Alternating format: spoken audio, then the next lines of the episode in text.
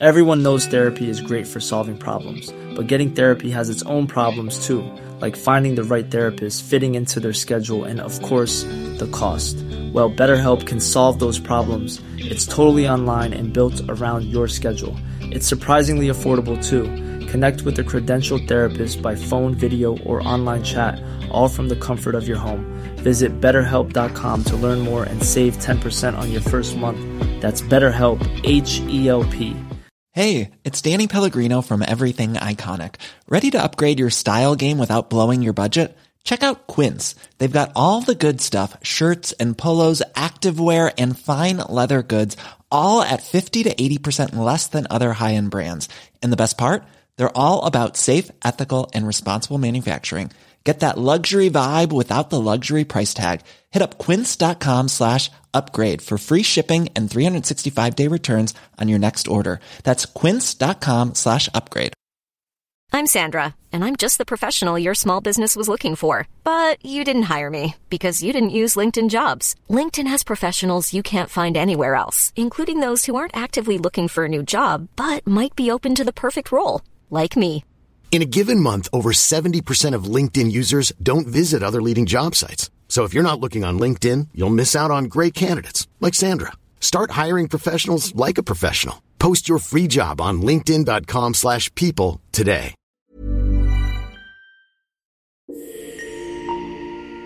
You are listening to Parliament Matters, a Hansard Society production supported by the Joseph Rowntree Charitable Trust. Learn more at hansardsociety.org.uk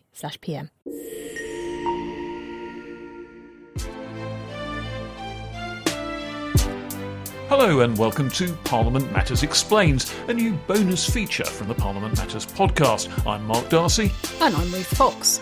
In these editions, we'll be focusing on issues raised by you, the listeners. So send us your questions at hansardsociety.org.uk forward slash PMUQ.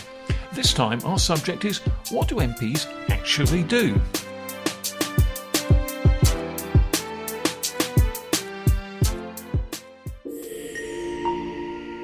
Away, Ruth. Well, Mark, we've had quite a few um, questions from our listeners about exactly what is it that MPs do. And um, short answer is they're not like the rest of us, generally speaking, because they don't have a job description. So there's no sort of specifically defined task that they must do. You can look at you know breaking it down. Um, they've got their parliamentary responsibilities, so they've got responsibility for scrutinising legislation. They've got responsibility for scrutinising public finances, uh, scrutinising policy. Of course, if they become a minister, then they'll have departmental responsibilities within government. Uh, and of course, then they've got their constituency responsibilities, which is a, a, growing aspect, has been for, for decades, but even more so since the pandemic, a growing aspect of their workload, performing some, frankly, some of the functions almost like a social worker, uh, dealing with, you know, very, very local problems of, of their constituents, whether it's housing, whether it's, you know, problems with the local authority or uh, another, you know, a, another body that they've come up against, sort of an organ of the state where there's a lot of bureaucracy they're trying to fight through. Um, sorting out pensions and benefits, immigration questions. Um, and then, of course, they've got a party role. So they've got a party political uh, role as a representative of their respective party in the community, and sometimes with wider regional or national responsibilities. Yeah, my short answer to the question, what do MPs do, is what they want, yeah. essentially, because a member of parliament has to choose the balance that they strike between all those different things. If you're a, a new MP, you may be very much on your mettle in the constituency, putting yourself about and devote more time to that. Uh, if you're a new MP with a very large majority who's perhaps not unduly worried about what their constituency thinks, you may be in the chamber the whole time asking questions and making life difficult for ministers or the opposition and making endless speeches on debates in um, random uh, parliamentary occasions. So the constraints on that are very much from their own party. Uh, you know, the whips might come to a particular MP and say, "We'd like you to be on the bill committee that's going through the detail of this particular new piece of legislation," and then you'll find yourself spending day after day potentially in in a Commons committee room, and they can often be either tro- subtropical or absolutely freezing, depending on the weather. But you can be in that committee room, going through the process of what um, is slightly fictionally referred to as line by line scrutiny. Uh, one of the slightly difficult things about that is if you've been into one of these committees, you sometimes notice that a lot of MPs are going through their constituency paperwork while just Mm. sort of making up the numbers on a committee and occasionally sticking up their hands to vote on cue when their party whips tell them to. But what I'm working round to here is a lot of the time the parliamentary duties that an individual MP takes on are directed to them by the party whips. Now, I suppose it's possible for an MP to say, no, I'm not doing that, but there may be sort of disciplinary consequences. And also sometimes the, the, the party whips can make you suffer if you fail to f- do their bidding by putting you on particularly boring bill committees that involve an awful lot of work. yeah. You know, so so that's that's the, I I think probably the main constraint on an individual MP is is just doing what their party tells them to, or being a spokesperson for their party, perhaps, or a shadow minister, or even a prime minister making you a minister is, is the other way that those those kind of duties can change. Yeah, and that's why it varies from, from individual to individual. And that's, you know, it, it also, you've got to think about an MP in London has a rather different life, uh, both in terms of their work life balance to the MP in the north of Scotland, the Highlands and Islands, for example. Yeah, if you're Angus MacNeil, the MP for the, the Western Isles at the moment, Yeah. uh, you, you can, you can lot find your- yeah, an awful lot of travelling, much greater than if you're the MP for the city in Westminster. Yeah, so, you know, the amount of time that they can devote to certain things and how they balance out that constituency and parliamentary work is necessarily very, very different. And indeed, you can often find an individual MP ends up going to the whip saying, I think I'm in, under pressure in my constituency. Hmm. I've got to spend more time there. Can you not impose on me vast time consuming duties elsewhere so that I can go and fight for my survival back home? Yeah, and, and that's what you're seeing already. Uh, you know, how, how far out are we from an election? It depends who you ask. A year out, possibly less. But we're already seeing MPs, even in not so marginal constituencies, wanting to be on the ground, you know, fighting, doing the, the local campaigning, very high local presence in terms of visits to community events, lots of MPs visiting local schools, um, you know, Yeah, open- churches. opening fates, opening envelopes come Yeah, that, yeah, there'll be an awful lot. You know, they'll be out. A lot of them this Christmas will be out in A and E departments. They'll be out with the emergency services over the Christmas period. That's quite a common a common thing that they they will do to see sort of life on the front line over the festive period.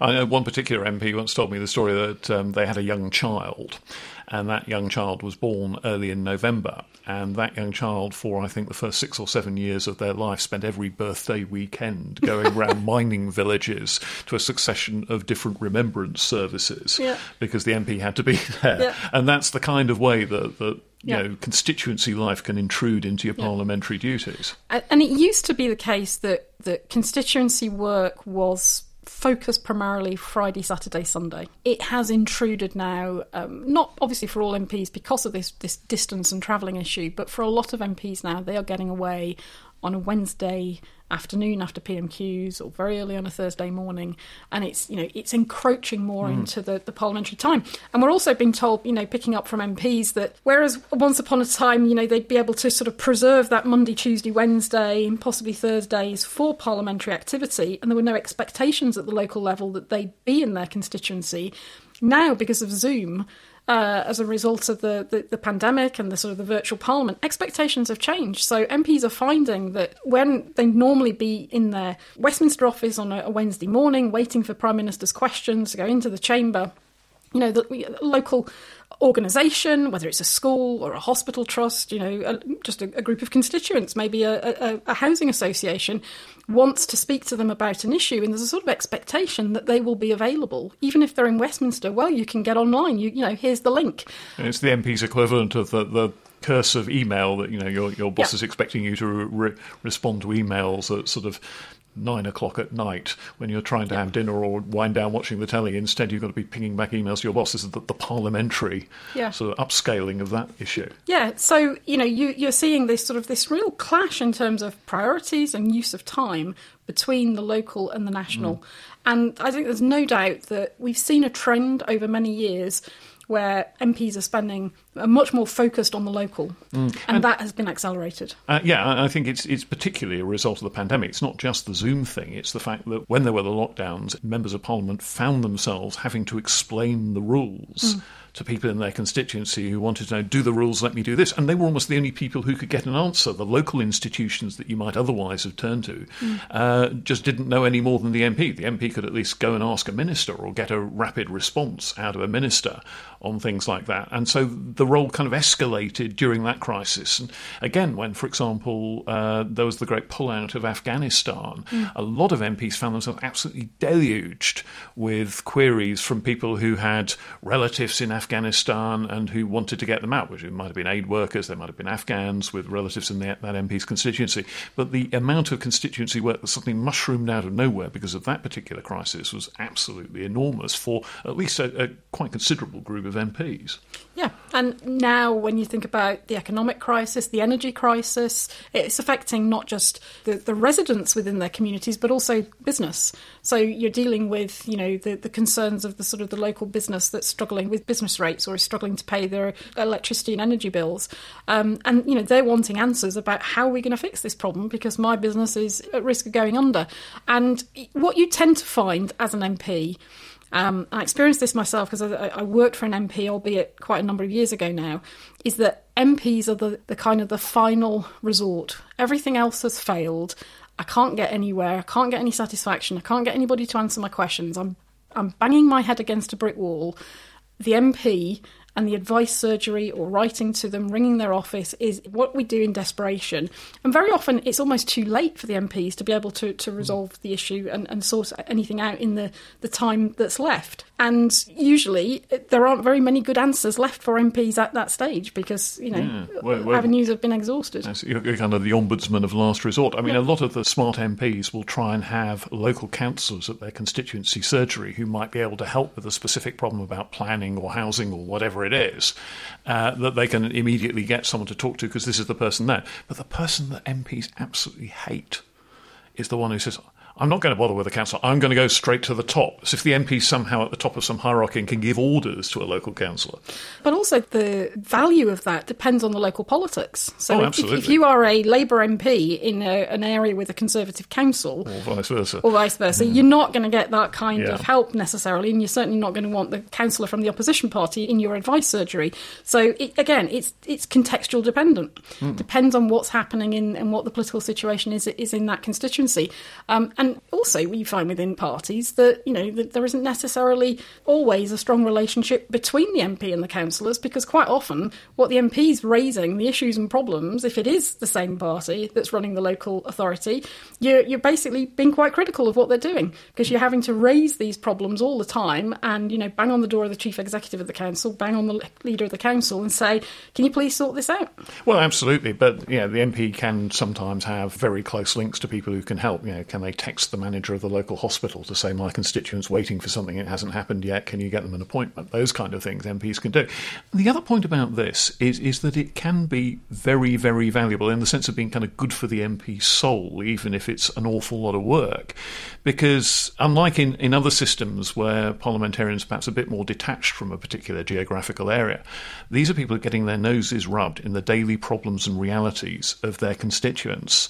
You know, in America, it's possible to be a very, very senior Secretary of State or something, and never actually have to meet the constituents. You jet from high level meeting in Washington to international summit to symposium to COP to Davos or wherever it is, uh, and never actually have to meet an ordinary person. Uh, the British equivalents have to spend regular Friday afternoons in a damp church hall somewhere listening to people's housing problems, immigration problems, whatever it is, and know what really concerns them. And it's not necessarily the great sort of mega public policy issues that they'd like to sink their teeth into.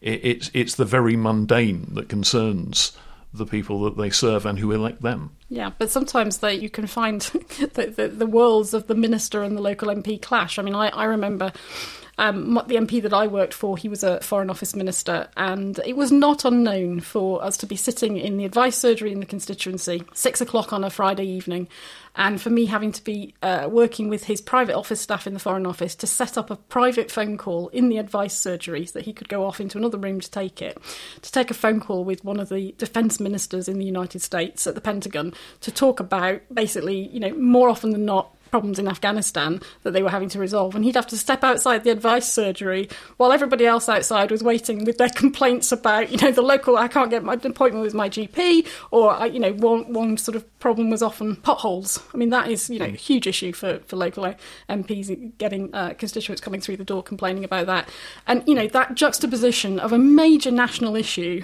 international issue, and the most local and mundane you could possibly imagine and, you know, within seconds, they were having to turn from one to the other. The defence minister on the other end of the phone wasn't to know where, where he was uh, in the constituency. And, you know, and the defence minister in, in, the US would be in his nice plush office in the Pentagon in, in just outside Washington him, with a flag behind him, you know, huge staff. And, uh, and our minister was sort of sat, sat in this sort of dingy, you know, advice centre.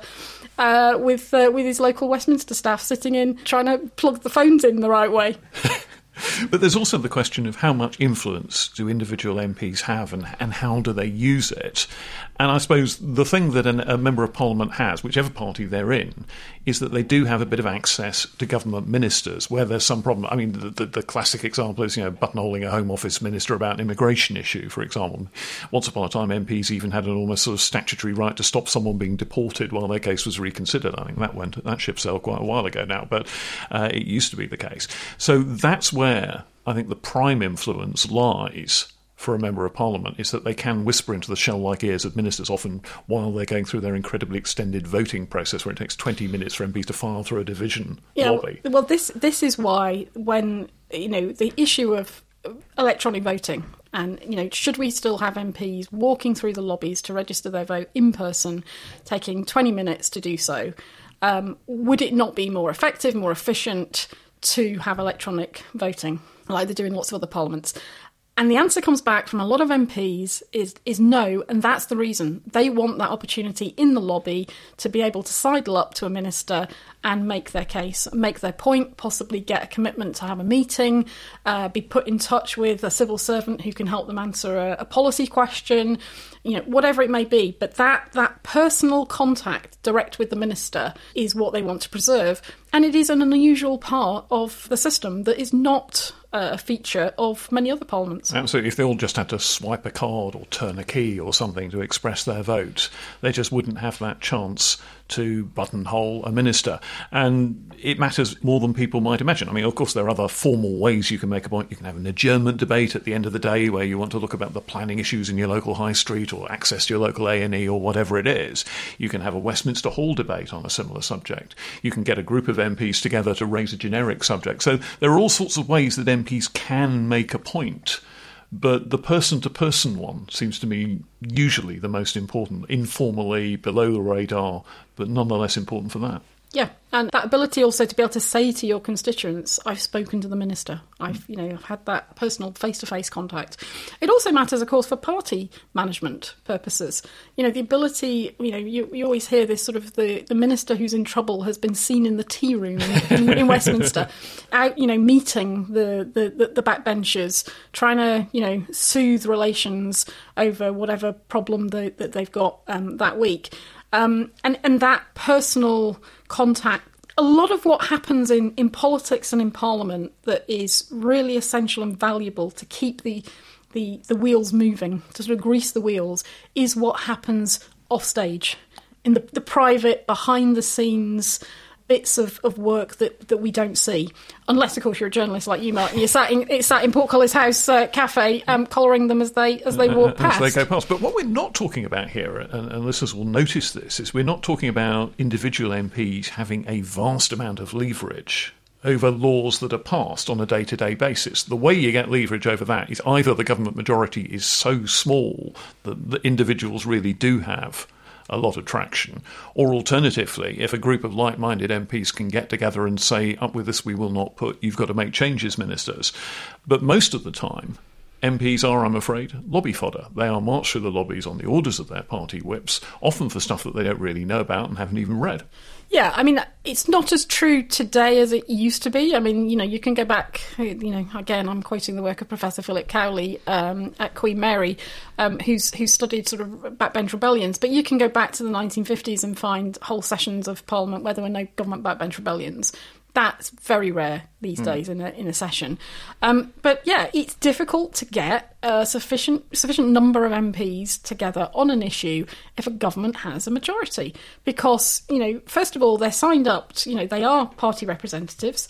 The whip it is a, you know, a form of discipline, and as you say, you know there are consequences that flow from it if you lose the whip. Um, there are consequences that will flow even if you don't lose the whip. The pressure will be applied. The, the whip can be cracked, to kind of phrase. Yeah. Um, but also, um, the politicians recognise that they're also dependent upon the party, for example, for support if they're in a marginal constituency. You know, it works both ways. Loyalty, you know, is a, is a two way street. Um, but yeah, th- there is no doubt that there is a real concern amongst many sort of observers like us of, of Westminster that the legislative role of parliamentarians in the House of Commons is being abrogated. Frankly. Yeah, it, it's not as big as it ought to be on most things. Occasionally, when there's a really hot topic, which perhaps has concerns that cross party lines, you can occasionally get stuff done as a backbencher that you wouldn't be able to do otherwise. But it is quite a rare occasion. And, you know, in, in some ways, the role of a backbench rank and file MP who's not particularly earmarked as some for future glory as a cabinet minister or something like that is, is a pretty low profile, almost demeaning one. Yeah, I mean, this is one of the things I think looking ahead to the to the general election and the, the new cohort of MPs that will be coming in, and it's you know we don't yet know what the final number will be, but already based on the number of, of MPs who've announced that they are stepping down, it's going to be a significant Yeah, level of churn. That's before you start factoring in seats changing hands. Yeah, look at the polls. Um, and one of the things that time and again you find amongst a, a new group of MPs who come in after a general election is how they struggle to find their feet in those those early months. It's a very very unusual and different environment. And you know the pressures are, are piling in to, to be up and running immediately. You know some of them, have, you know, they might never have really ever looked at a bill Yeah. piece of legislation. They wouldn't know, you know, um, a statutory instrument. What is it? They haven't. they came up and bit them. Yeah, they don't know what the estimates process is. So there's the procedural and, and, and sort of technical side of scrutiny that they're going to have to learn. And Westminster is sometimes, you know, it's another language. It does not make its rules, the processes, as accessible and as easy to understand, not just for the public, but for its own people. It's another language, it's also another country. I mean, if you're an MP whose constituency is some distance away, you may be operating there for several nights a week on your own without your family and, and, and friends. You'll have to make new social connections. You'll have to try and uh, you know, find ways of staying out of trouble, frankly, as well. Make sure that you, you're gainfully employed during that period and you're using the time effectively. And it can be a very alienating and very lonely environment for someone who doesn't perhaps quite fit in. Yeah, I mean, we found um, we did we did some research uh, in the, amongst the new cohort of MPs after the uh, 2005 election and then after the 2010 election, and we we sort of surveyed them at different points in time after they'd got elected in a study that was called "A Year in the Life" from a member of the public to member of parliament. Um, and it tracked a lot of different aspects of their of their lives. But one of the things that came out of it was how quickly they were alienated.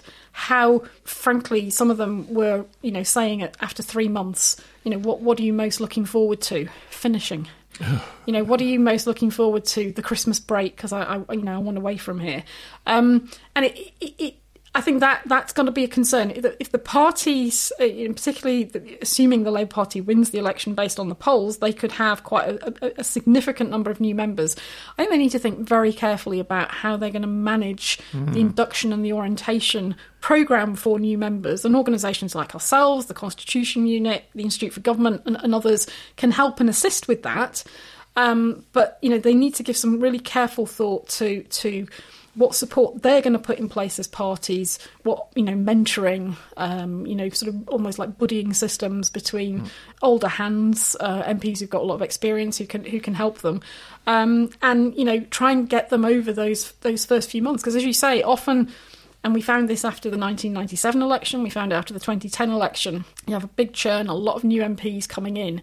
Um, there will be some who sink, and there will be some who swim, and they need to find ways to manage those who are at risk of sinking. I mean, one suggestion is give them something interesting to do, give them something that feels like it's a role. This is where perhaps places on the select committee system can come into play because those can be fantastically interesting if you if you can get a place on a select committee that you particularly want to be on. I mean, it can also be that you're sent off into the salt mines a bit by the whip. So there was a point um, a couple of parliaments ago where any uh, Conservative MP who had even a vague Scottish connection was being drafted onto the Scottish Select Committee because there weren't any Conservative seats in Scotland at the time. Uh, so if you had a muck in your name, you know, off, off, off, off you went more or less regardless.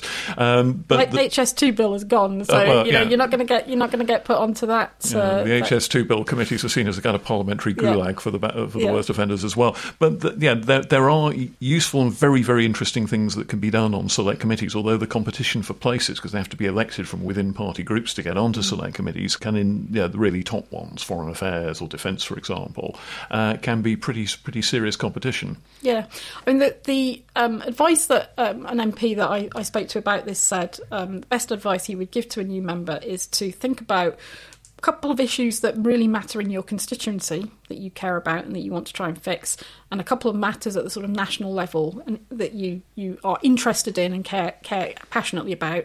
And if you can get a link between the, the two, all the better. But find an area a niche for yourself that you you know can focus on, can concentrate on, can get some expertise in, and it'll give you a purpose in Parliament. Absolutely, and if you do speak on a constituency matter in Parliament, it can get picked up, which is why you endlessly see at Prime Minister's Question Time people suddenly asking the Prime Minister about some particular very niche constituency matter. Uh, people do notice that, and they uh, and it does get picked up and noticed in the constituency and covered in the local media if there still is any local media in the constituency. Yeah, which is a declining a declining issue. So. Um, which brings us to, to Mark to one of the sort of question areas of questions and comments that came in is a couple of weeks ago the political editor of ITV, Robert Peston, he basically puts out some ideas and proposals about um, how he thought Parliament should be reformed, and, and key to it was he thought dealing with the role of the, the MP. And he proposed that um, we should get rid of two thirds of them, pay them £250,000 a year, um, transfer a lot of the constituency responsibilities to an elected House of Lords. And he thought that this was a potential solution to some of our problems. And it seemed to me, um, I'd welcome your thoughts on this, because it seemed to me that for somebody who'd spent quite a lot of time around politics and parliament, that didn't really seem to gra- grapple with the key issues and the key problems uh, that, that surround quite, the role of, of, of, MPs. I'm not quite sure what problem that is the solution to. No. I saw that and I was a little bit baffled by it. When they contemplated at one point under the coalition cutting the number of MPs from 650 to 600, they then did a sort of cookie cutter exercise to redraw constituency boundaries so they were all a little bit bigger.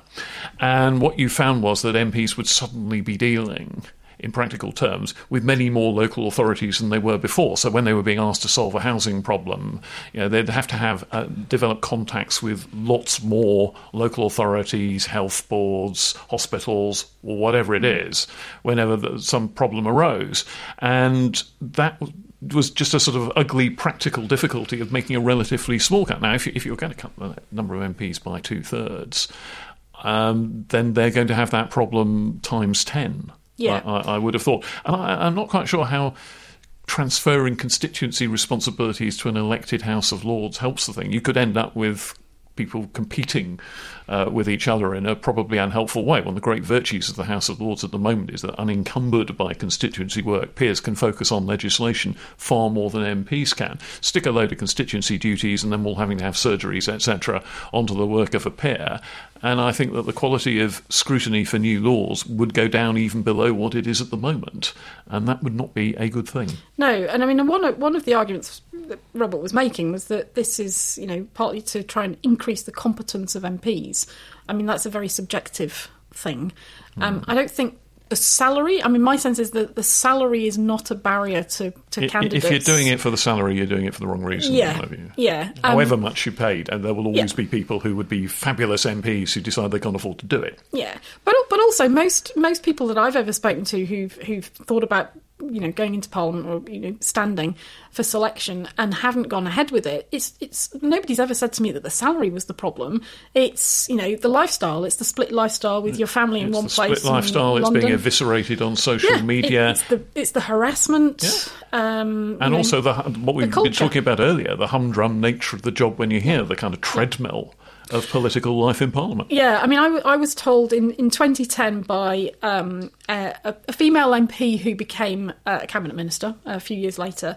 But in her first few months in Parliament in 2010, she said that the biggest shock to her was loss of control of her diary. She'd been, uh, she had a background in business, in banking, and you know she'd reached a level of seniority where she had control over her diary and she had control over her own personal time. And the biggest problem was the lack of control once she got into Parliament because she was at the mercy of the, of the whip. You know, the announcement of business every couple of weeks, not much in advance, um, and you couldn't plan for anything. And you know, she she couldn't decide herself what to what what she would spend her time on. Well, that's quite an interesting exploration of what MPs actually do. Plenty is the answer, but not necessarily the things you might accept. Hope you've enjoyed this. Thanks, everyone.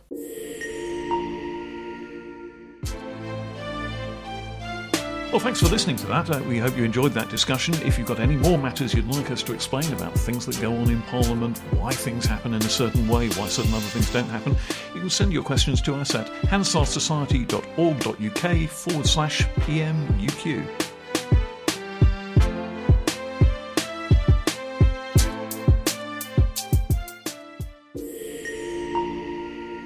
Parliament Matters is produced by the Hansard Society and supported by the Joseph Rowntree Charitable Trust. For more information, visit hansardsociety.org.uk slash pm or find us on social media at Hansard Society.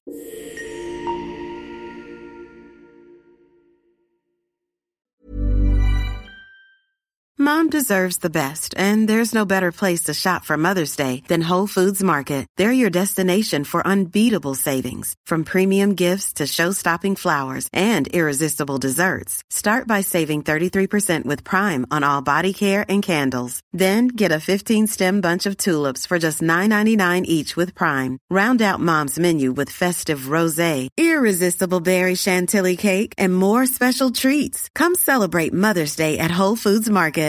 Hi, I'm Daniel, founder of Pretty Litter. Cats and cat owners deserve better than any old fashioned litter. That's why I teamed up with scientists and veterinarians to create Pretty Litter. Its innovative crystal formula has superior odor control and weighs up to 80% less than clay litter. Pretty Litter even monitors health by changing colors to help detect early signs of potential illness. It's the world's smartest kitty litter. Go to prettylitter.com and use code ACAST for 20% off your first order and a free cat toy. Terms and conditions apply. See site for details.